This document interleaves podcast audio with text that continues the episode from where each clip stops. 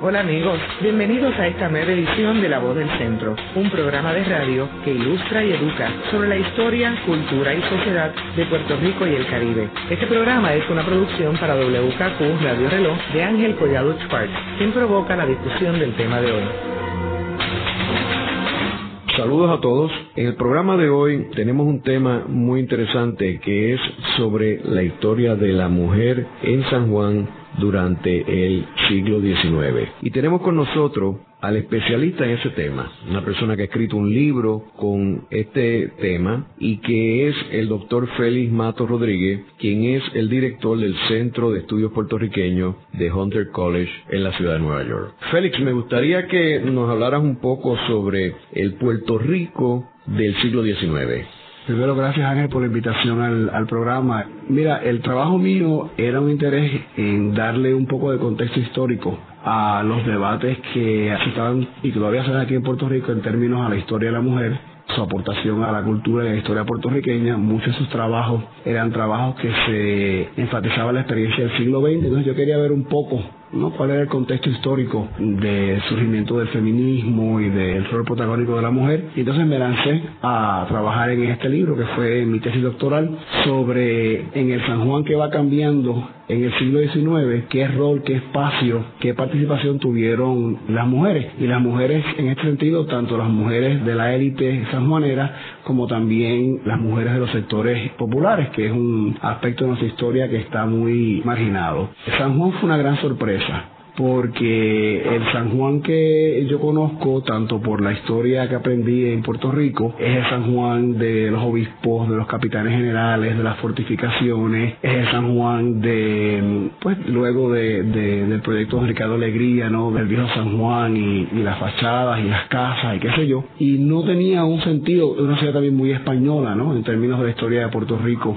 en comparación con otras ciudades como Ponce, por ejemplo. Y a medida que tú conociendo la historia de San Juan, por ejemplo, a mí me sorprendió que en el San Juan, hasta mediados del siglo XIX, la gran mayoría de la población eran mulatos, pardos y negros. Sobre el 50% de la población también eran mujeres, ¿no? Y que, por ejemplo, había un fenómeno que era todo el fenómeno de la esclavitud urbana y del trabajo doméstico, que claro, cuando uno lo piensa hace mucho sentido en un contexto urbano, pero que eran andamiajes indispensables de la economía de esta ciudad en el siglo XIX y han pasado totalmente desapercibidos en la historia de nuestro país. O sea, en San Juan, el trabajo que yo hago entre 20 y el 18% de la población a principios del siglo XIX son esclavos. Que son porcientos que son mucho más altos que los porcientos en el resto de la isla. Uno asocia el fenómeno, por ejemplo, de la esclavitud con las plantaciones de caña y ese tipo de cosas, no lo asocia con un fenómeno urbano, por ejemplo. Así que para mí San Juan fue una gran sorpresa y parte de la historia que yo cuento en el libro es precisamente cómo San Juan va cambiando de una ciudad donde predominan los mulatos, los negros, los pardos y las mujeres a una ciudad que ya para la década de los 1960 es una ciudad predominantemente blanca y una ciudad predominantemente masculina, ¿no? Que ha habido todo un cambio demográfico.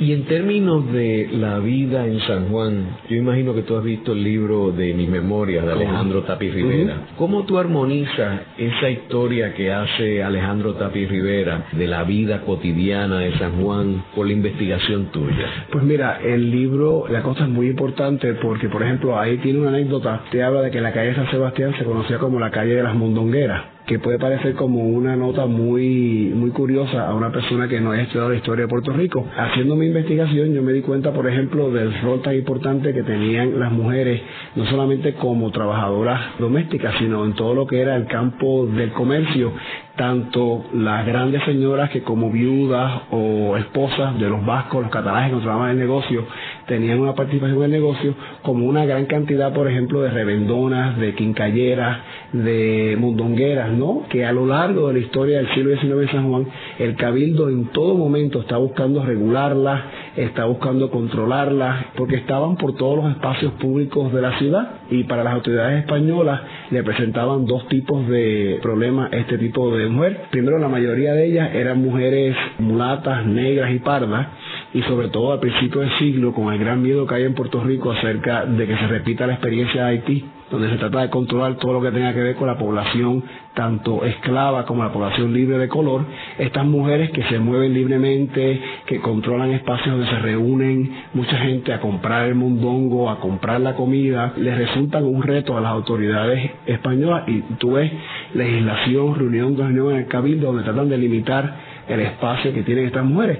Aparte, en el San Juan del siglo XIX, el fenómeno que describe Álvarez Curveros del afán de la modernidad, yo lo trazo un poco más atrás. Mi argumento es que ese discurso en San Juan comienza desde casi la década de 1830 y las autoridades españolas están muy preocupadas y también la élite de San Juan por crear un San Juan que se vea como una ciudad bella, una ciudad moderna, una ciudad higiénica, una ciudad con ornato y por ejemplo todas estas mujeres, las lavanderas, las mundongueras que se congregaban en las plazas a hacer escándalo, a hacer su trabajo, eran un elemento de malestar para las autoridades españolas que entendían que eso no debe ser ese tipo de espacio en una ciudad capital limpia y ordenada. Hacemos una breve pausa y luego continuamos con La Voz del Centro por WKQ Radio Reloj.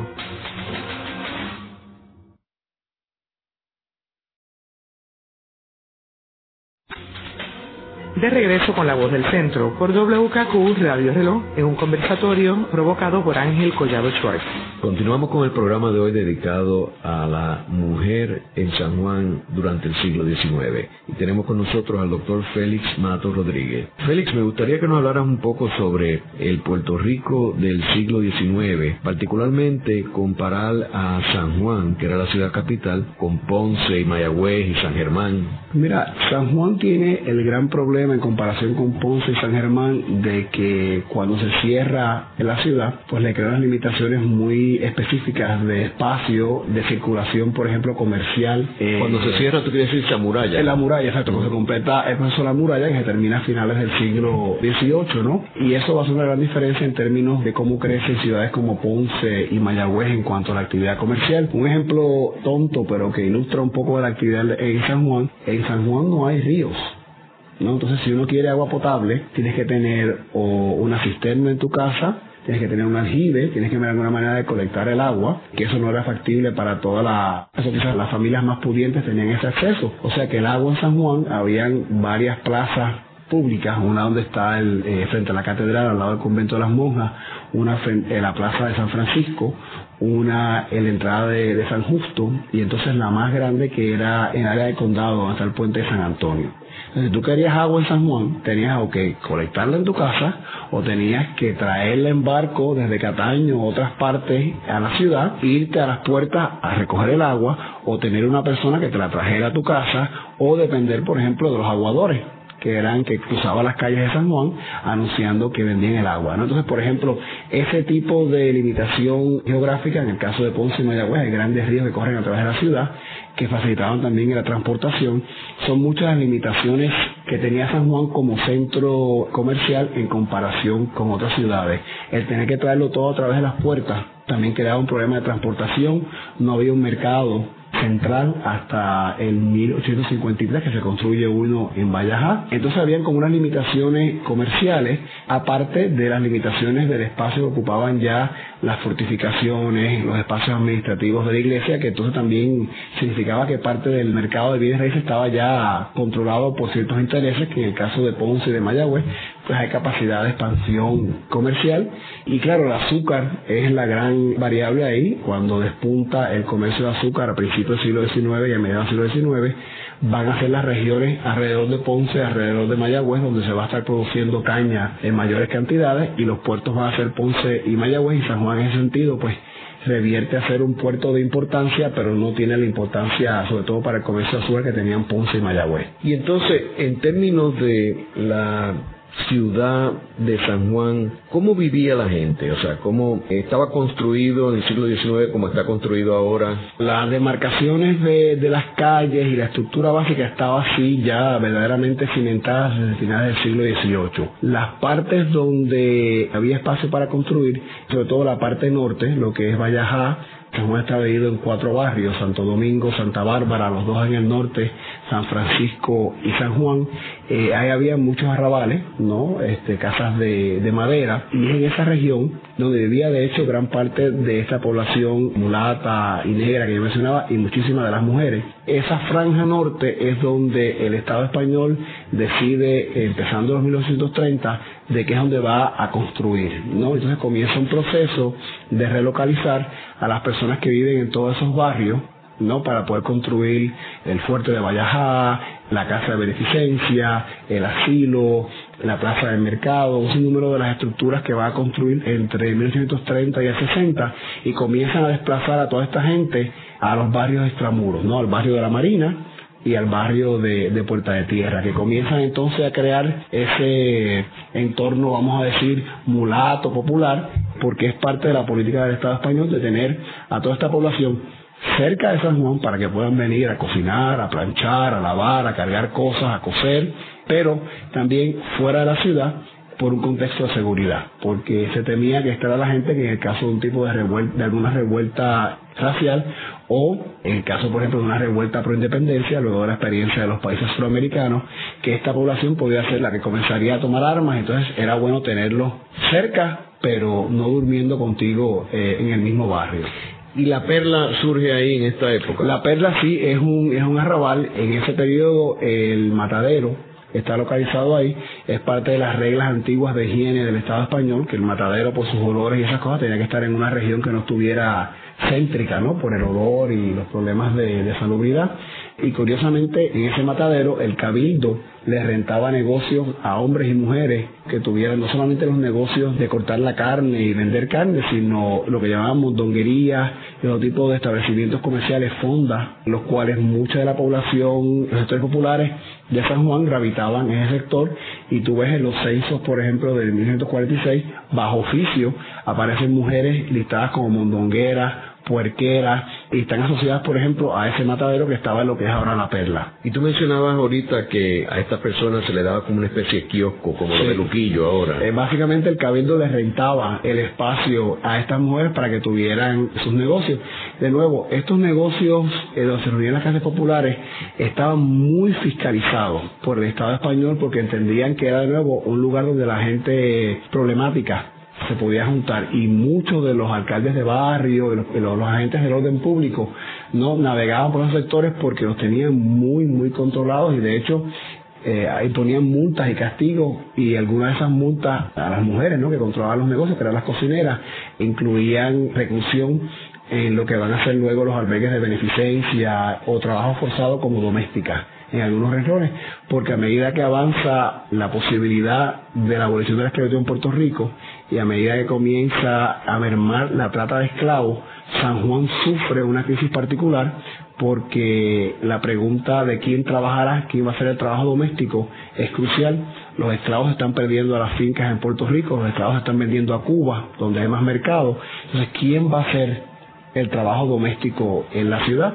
Para darte una idea de la importancia del trabajo doméstico, en el 1846 San Juan tendría como unos 13.000 habitantes. Es una ciudad caribeña pequeña, eh, grande en Puerto Rico. De esos 13.000 habitantes, alrededor de mil, mil y pico eran trabajadoras domésticas. ¿no? O sea que como un 8%, y eso es un estimado conservador de la población de San Juan, trabajaba como lavandera, planchadora, cocinera, o sea que el componente de la economía del lado doméstico era muy, muy importante San Juan y es algo que hemos estudiado en la historia de Puerto Rico. Entonces, volviendo a estas mujeres comerciantes de los uh -huh. kioscos, ¿dónde vivían ellas? ¿En Puerto Tierra? Inicialmente las que están, por ejemplo, en lo que era el antiguo, en la carnicería, viven o en Vallajá o en el barrio de Santa Bárbara, ¿no? que es donde está el área, donde está el castillo de San Cristóbal, que era de los cuatro barrios intramuros de San Juan donde había la vivienda más, más barata y más accesible para ella. Luego de la pausa continuamos con La Voz del Centro por WKQ Radio Reloj.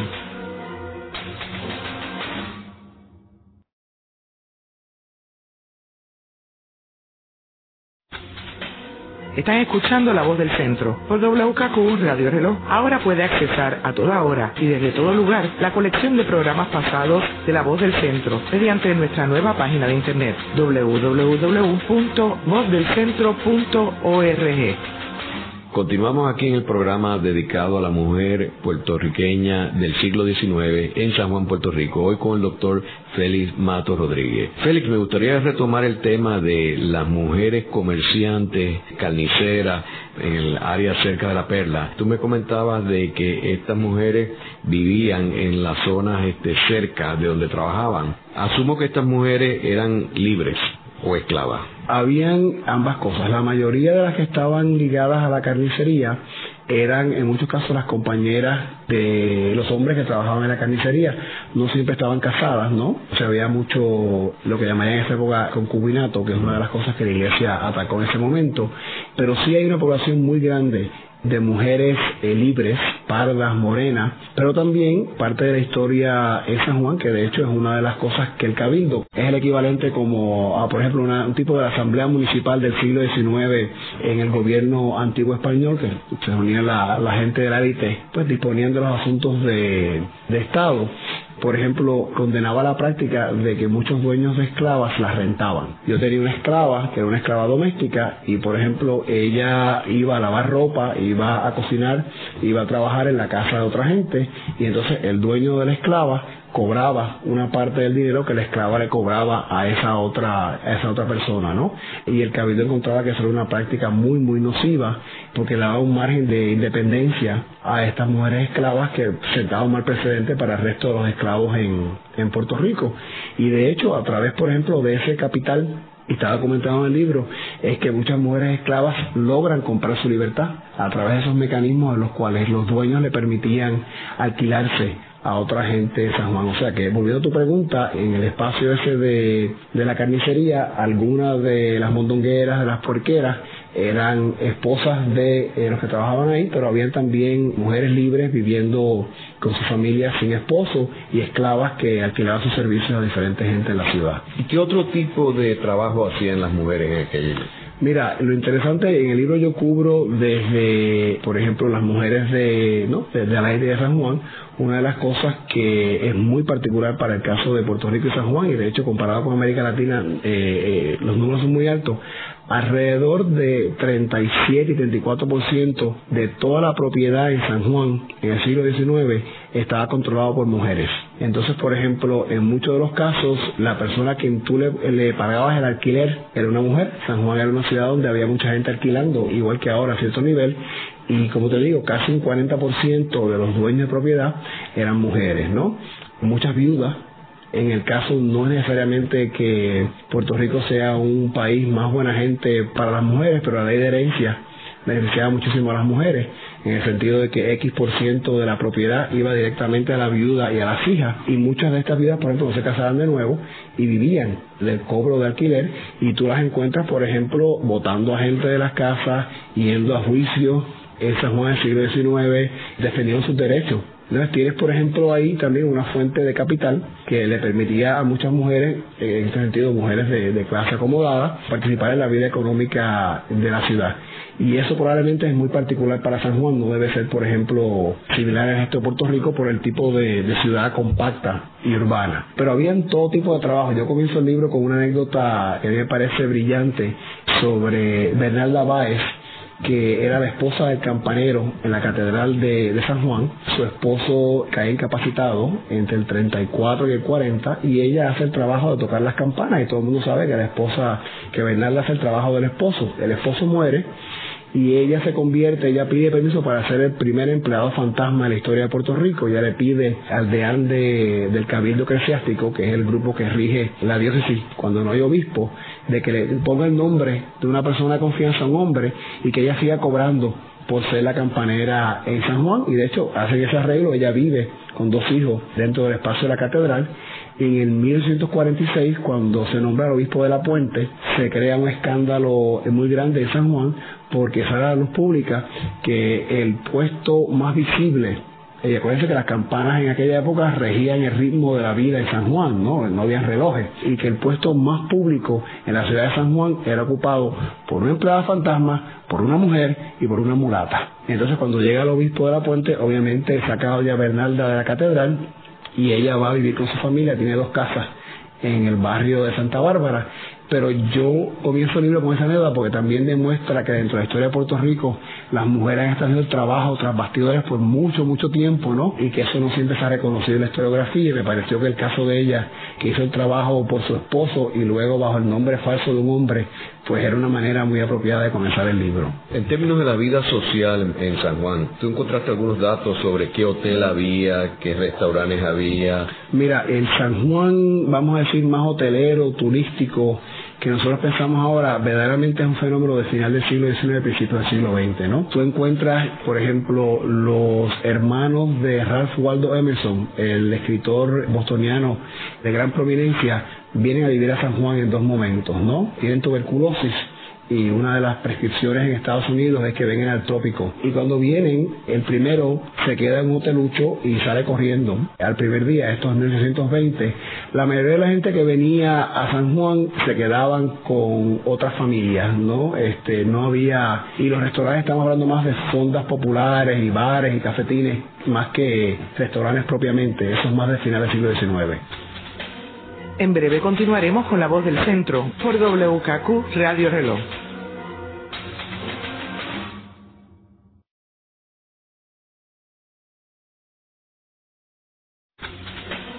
De regreso con la voz del centro por WKQ Radio Reloj. De vuelta con Ángel Collado Schwartz. Continuamos con el programa de hoy dedicado a la mujer en San Juan durante el siglo XIX con el doctor Félix Mato Rodríguez. Félix, tú estabas contando sobre el personaje americano Ralph Waldo Emerson. Cuéntanos un poco sobre unas anécdotas que estabas compartiendo. Pues eh, Ralph Waldo tenía dos hermanos que vinieron a vivir acá en San Juan. Ralph Emerson es uno de los pensadores del siglo XIX en Estados Unidos de mayor prominencia e importancia. Dos de sus hermanos tenían tuberculosis. En el siglo XIX en Estados Unidos era muy común decir que la, una de las mejores curas para eso era no pasar el invierno en el norte y de hecho la mayoría de la gente iba a Cuba, pero los hermanos Emerson tenían un contacto con Sidney Mason que es el primer cónsul americano aquí en San Juan, que estaba muy activo en el, comercio de, azúcar. ¿En qué año? Esto es en la década de 1920, 1930. Mason es cónsul desde el 20, me parece que los hermanos Mason vienen en los 30. Y pues Mason manejaba gran parte del comercio de azúcar entre San Juan y el puerto de Boston y en Nueva York. Estaba también asociado con los Latimore y todas esas grandes compañías aquí en San Juan. Edward vive tres años en San Juan, de hecho hay un diario de él, una correspondencia con su hermano, es una de las pocas constancias que tenemos de cómo era la vida en San Juan en ese siglo XIX. Él sufrió muchísimo acá, él trabajaba como ayudante de Mason. El otro hermano Charles estuvo un invierno detestó con pasión vivir en San Juan, decía que él prefería morirse de tuberculosis en Boston o en Nueva York, que tenía que pasar más tiempo. Él decía que aquí no había librerías, que aquí todo lo controlaba la iglesia, que la esclavitud era una señal de, de lo atrasado que estaba el país. Y de hecho regresa a Nueva York a casa y se muere de tuberculosis, ¿no? Así que pagó su arrogancia con su vida. Pero son unos testimonios muy, muy interesantes de lo que era la vida aquí en San Juan, visto por parte de, la élite protestante norteamericana del noreste. Charles, de hecho, da unas charlas públicas en Boston acerca del caso de Puerto Rico, que probablemente son las primeras charlas que se dan en, el área del noreste acerca de, Puerto Rico. Y es una charla muy ligada al tema de la, de la esclavitud. Los Emerson eran abolicionistas y entonces utilizaban, en vez de hablar directamente de la esclavitud en Estados Unidos, para no ser muy críticos, criticaban la esclavitud y los efectos nocivos que ellos entendían tenía sobre la sociedad puertorriqueña como manera de hablar sobre el problema que tenían en Estados Unidos, que estaban también debatiendo todo el tema de la, de, la esclavitud y la correspondencia y los diarios de los hermanos de Emerson están, son parte de la biblioteca de Harvard, del Houghton Library, y es un capítulo interesantísimo de la vida en San Juan y Edward habla de salir corriendo a caballo y nombra los nombres, por ejemplo, de todas las, las fincas de los hacendados capitalinos que tenían este haciendas desde lo que es ahora Bayamón hasta hasta Carolina, ¿no? Este de los pasadías, o sea que es una de las pocas recuentos que tenemos de cómo era el, la vida diaria en San Juan, eh, sobre todo a principios del siglo XIX. Tú comentabas sobre la crítica fuerte de Emerson a la Iglesia Católica.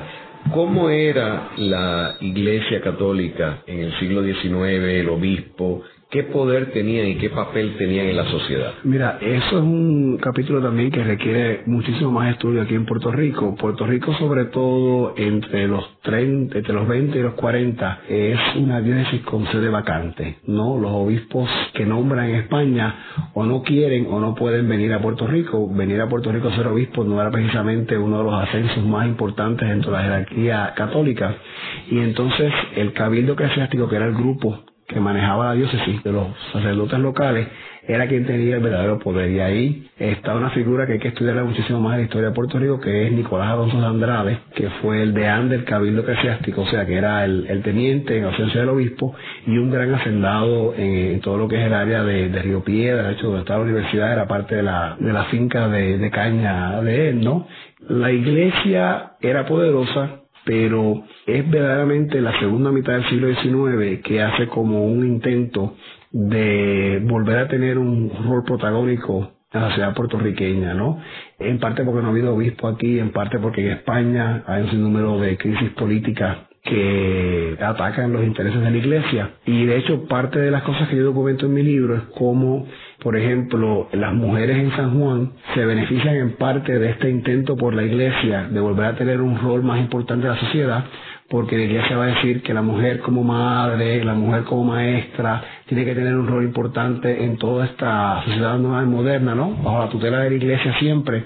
Y las mujeres aprovechan ese espacio que da la iglesia para comenzar a formar lo que se puede llamar como los primeros grupos protofeministas en Puerto Rico, que son juntas de damas, que son todas estas acciones que forman las mujeres para crear asilos de beneficencia, casas de párvulo y ese tipo de cosas. Entonces, las mujeres que tenían ya experiencia manejando negocios, atendiendo cosas de la familia, pero que legalmente no podían asumir la cabecera porque el sistema legal era muy patriarcal, encuentran en el espacio de la beneficencia, de la caridad, de la educación, un espacio donde ellas pueden tener por primera vez autoridad sobre otro. Y la iglesia trata de manejar esa entrada en instituciones como la Casa de Párvulo, que era propiedad de la iglesia, era pagada por el obispo Carrión en los 60, o el asilo de beneficencia, que inicialmente es una eh, iniciativa privada, pero el obispo intenta controlarlo porque dice esto es beneficencia, van a ser mujeres, la iglesia tiene que tener un rol, y de hecho las mujeres de San Juan y el gobernador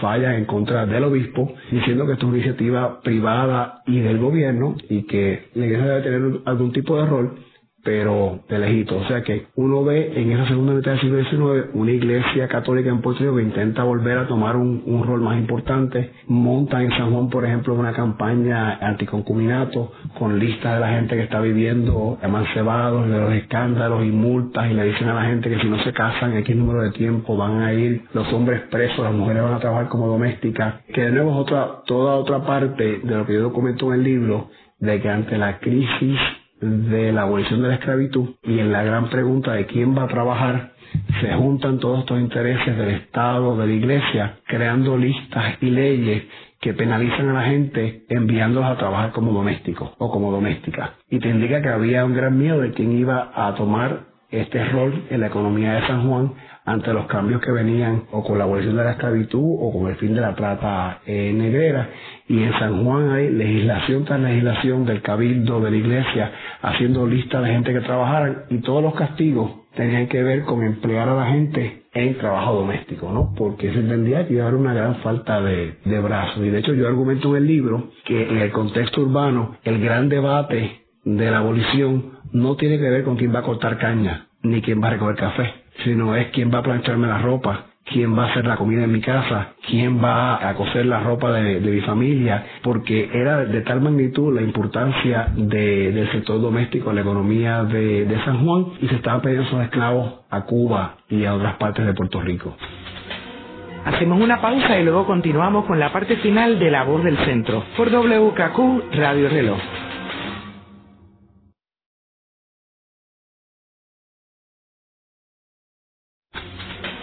Están escuchando La Voz del Centro por WKQ Radio Reloj. Le invitamos a visitarnos a nuestra nueva página web donde encontrará la colección de los programas pasados y también por donde pueda hacernos llegar un mensaje con sus comentarios y sugerencias a este programa. Busque en la red www.vozdelcentro.org. De regreso a esta interesante discusión con Ángel Collado Schwartz. Continuamos con el programa de hoy dedicado a la historia de la mujer en San Juan durante el siglo XIX, con el doctor Félix Mato Rodríguez. Félix, me gustaría que nos hablaras en específico de la profesión de las lavanderas y dónde era que estas mujeres lavaban su ropa. Pues mira, las que no podían lavar ropa en la casa de su casa o en la casa de sus dueños, si eran esclavas o de las personas que las empleaban, en el caso de las domésticas que eran libres, tenían que ir o a una fuente de agua que había frente a la catedral, otra que estaba frente a la iglesia de San Francisco, había otra en la entrada de San Justo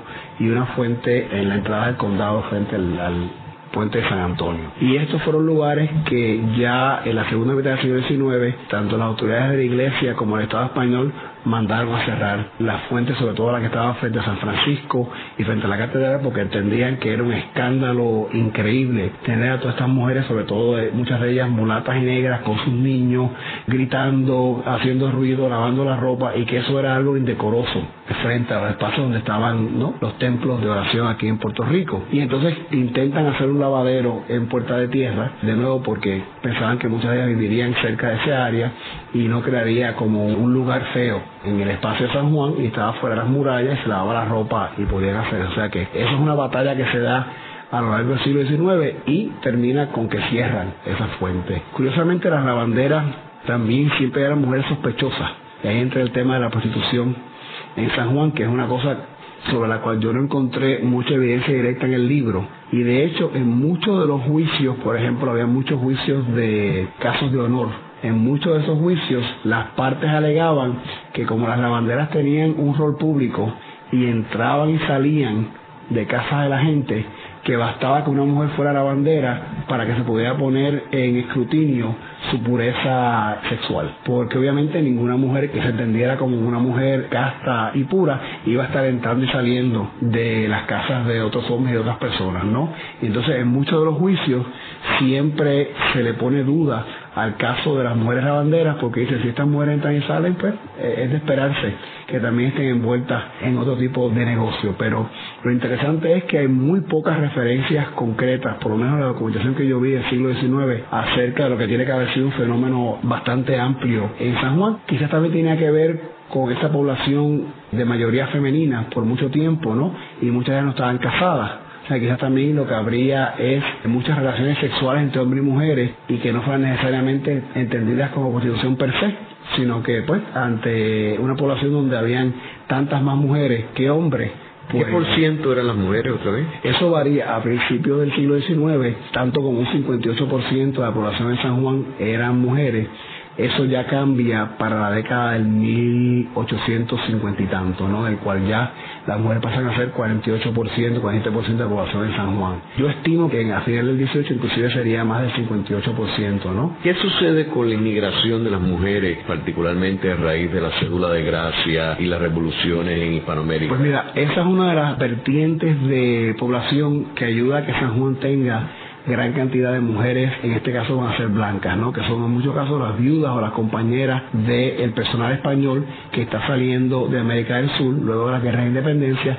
Muchas de ellas terminan aquí en Puerto Rico y por eso tú ves en ese principio de siglo que hay dos fuerzas que ayudan a que San Juan tenga más mujeres que hombres. En el lado de los blancos, esta migración que viene de Venezuela, que viene de Colombia, de diferentes partes de América del Sur, y las esclavas. Si hay 20% de la población en San Juan alrededor, ¿no? Que son esclavos, y la mayoría hacen trabajo doméstico, pues la gran proporción de esa, un 80% probablemente o más, serían mujeres.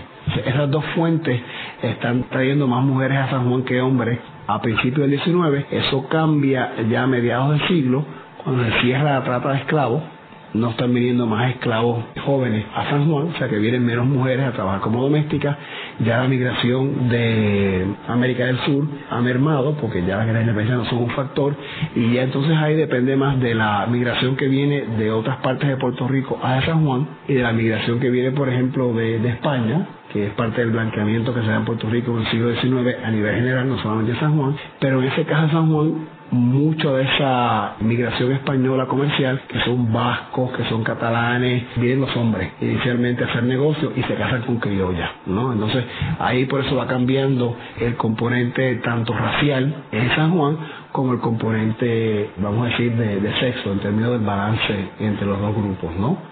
¿Y esas mujeres se ubican en San Juan y no en Ponce o Mayagüez? Sí se ubican en esas otras partes, ¿no? Yo en el libro, el case study, ¿no? Es en San Juan, entonces manejo un poco de Ponce y Mayagüez como a nivel de comparación, o sea que no tengo, por ejemplo, los números en concreto, pero ciertamente sí se ubican en, en esas dos ciudades.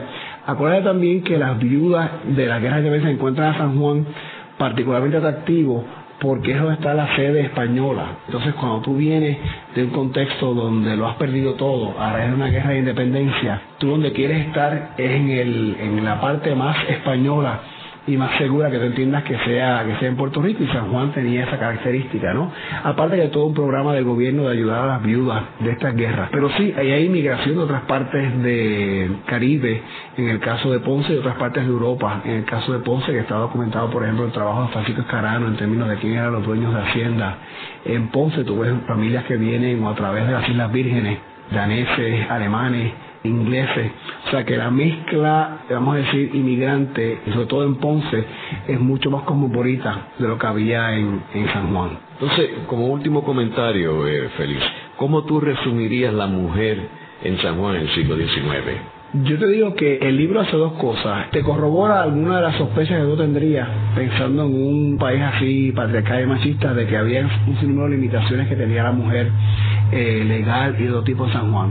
Pero abre toda una puerta de sorpresas en términos de cuán activas estaban las mujeres en los negocios, llevando casos en tribunales, siendo dueñas de propiedades y esas mujeres tanto de la élite como la esclava que está llevando el caso a corte porque mi dueño me dijo que iba a liberar, se murió el dueño y los hijos no están cumpliendo con el testamento. Y entonces yo creo que hay todo un campo de, de posibilidades y participación de la mujer que está todavía por estudiarse y que yo espero que el trabajo mío sirva como un primer punto de partida para que haya mucha más investigación en el futuro. En el programa de hoy hemos discutido la situación de la mujer en San Juan en el siglo XIX el cual siente una base muy interesante en términos de cuál ha sido el desarrollo de la mujer en el siglo XX y con el cambio de soberanía. Muchas gracias, Félix. Ah, gracias a ti, Ángel.